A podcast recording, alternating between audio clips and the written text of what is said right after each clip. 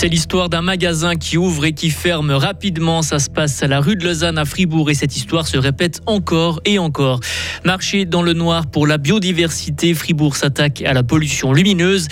Wingardium Leviosa, apprendre à faire léviter des objets, enfourcher un balai et jouer au Quidditch. Un nouveau jeu vidéo vous emmène dans l'univers d'Harry Potter. Le beau temps pour ce week-end avec température entre moins 5 et 6 degrés. Voici le journal de Vincent Douce. Bonsoir. Bonsoir à toutes et à tous. Alex Simonet va connaître ses grands débuts en Coupe du Monde. Le Fribourgeois de 23 ans va s'élancer dimanche pour la descente en France. Sa belle performance d'aujourd'hui, avec une troisième place à l'entraînement, lui offre cette opportunité. Il complète l'équipe de Suisse des skieurs aux côtés de Marco Odermatt, Nils Intermann et Justin Murisier. C'est l'histoire des magasins qui ferment dans la rue de Lausanne, une histoire qui se répète sans cesse à Fribourg. Cette rue historique peine à attirer les foules. En tout cas, une boutique de plus cesse ses activités. Bloom, un magasin consacré à la santé sexuelle, vitrine pas franchement visible, un magasin qui n'a pas non plus trouvé sa clientèle. Cyrielle Gucci est une des deux cofondatrices de Bloom. Elle pointe du doigt la rue de Lausanne c'est pas forcément la seule rue de Fribourg dans ce cas-là, mais c'est vrai que bah, typiquement pour euh, les fêtes de fin d'année, il y avait très peu de choses mises en place. C'est vrai que les gens, ce que je peux voir sur euh, les réseaux comme ça, beaucoup se plaignent du manque d'accessibilité, euh, que ce soit en voiture ou autre, que c'est compliqué de venir jusqu'ici. Donc ouais, je pense qu'il y a différents facteurs. Et alors, est-ce que les autorités, la ville de Fribourg, auraient pu faire quelque chose pour améliorer la situation? On retrouve Cyrielle Gucci peut-être organiser justement un peu des, des marchés de Noël peut-être un peu plus euh, attirants pour le public, qui auraient euh, amené du monde. Et puis, euh, ouais, aussi, ben voilà, a, y a, je sais qu'à Bulle, il y a un peu la fête des commerçants qui se fait. Il y a, pas mal de choses ouais, qui, qui, se font entre les commerçants. Et c'est vrai que là, on n'a pas été plus que ça contacté pour des activités de ce genre. Bloom avait ouvert en octobre 2021 et fermera donc à la mi-mars. L'entreprise continuera de proposer ses services sur Internet. Deux ruisseaux pollués à la joue et Ried by Kerzers, la police et le garde-faune ont dû intervenir hier pour deux pollutions. À la joue, c'est du lisier qui s'est retrouvé dans le ruisseau des Grands Marais.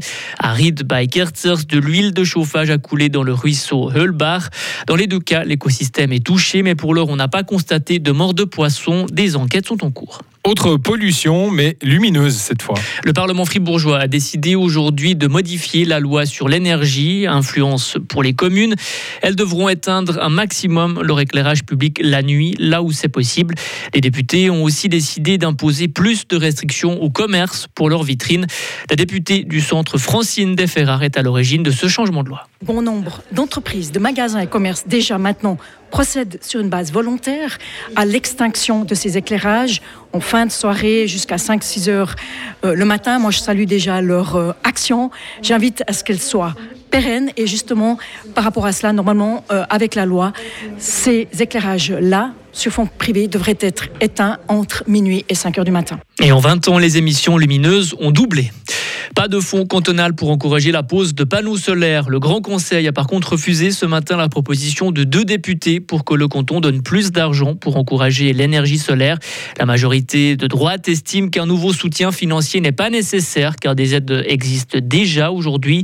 Selon le Grand Conseil, ce n'est pas l'aspect financier qui freine le développement de l'énergie solaire, mais le manque de main-d'œuvre.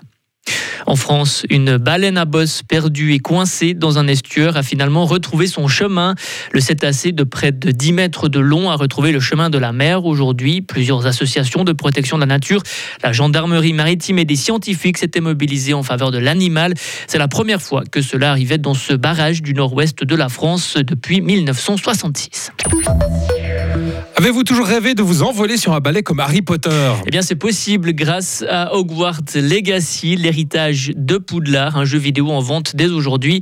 Yann Merki s'est procuré une édition dite Deluxe, disponible trois jours avant la sortie officielle.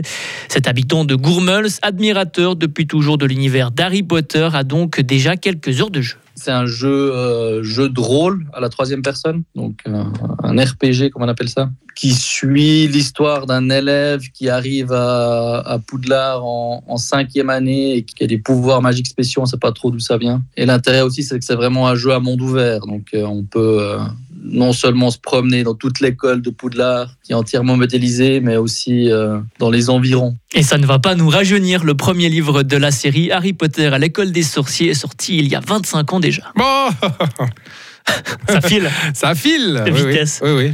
Bah, il y a 25 ans. euh, J'avais 25 ans.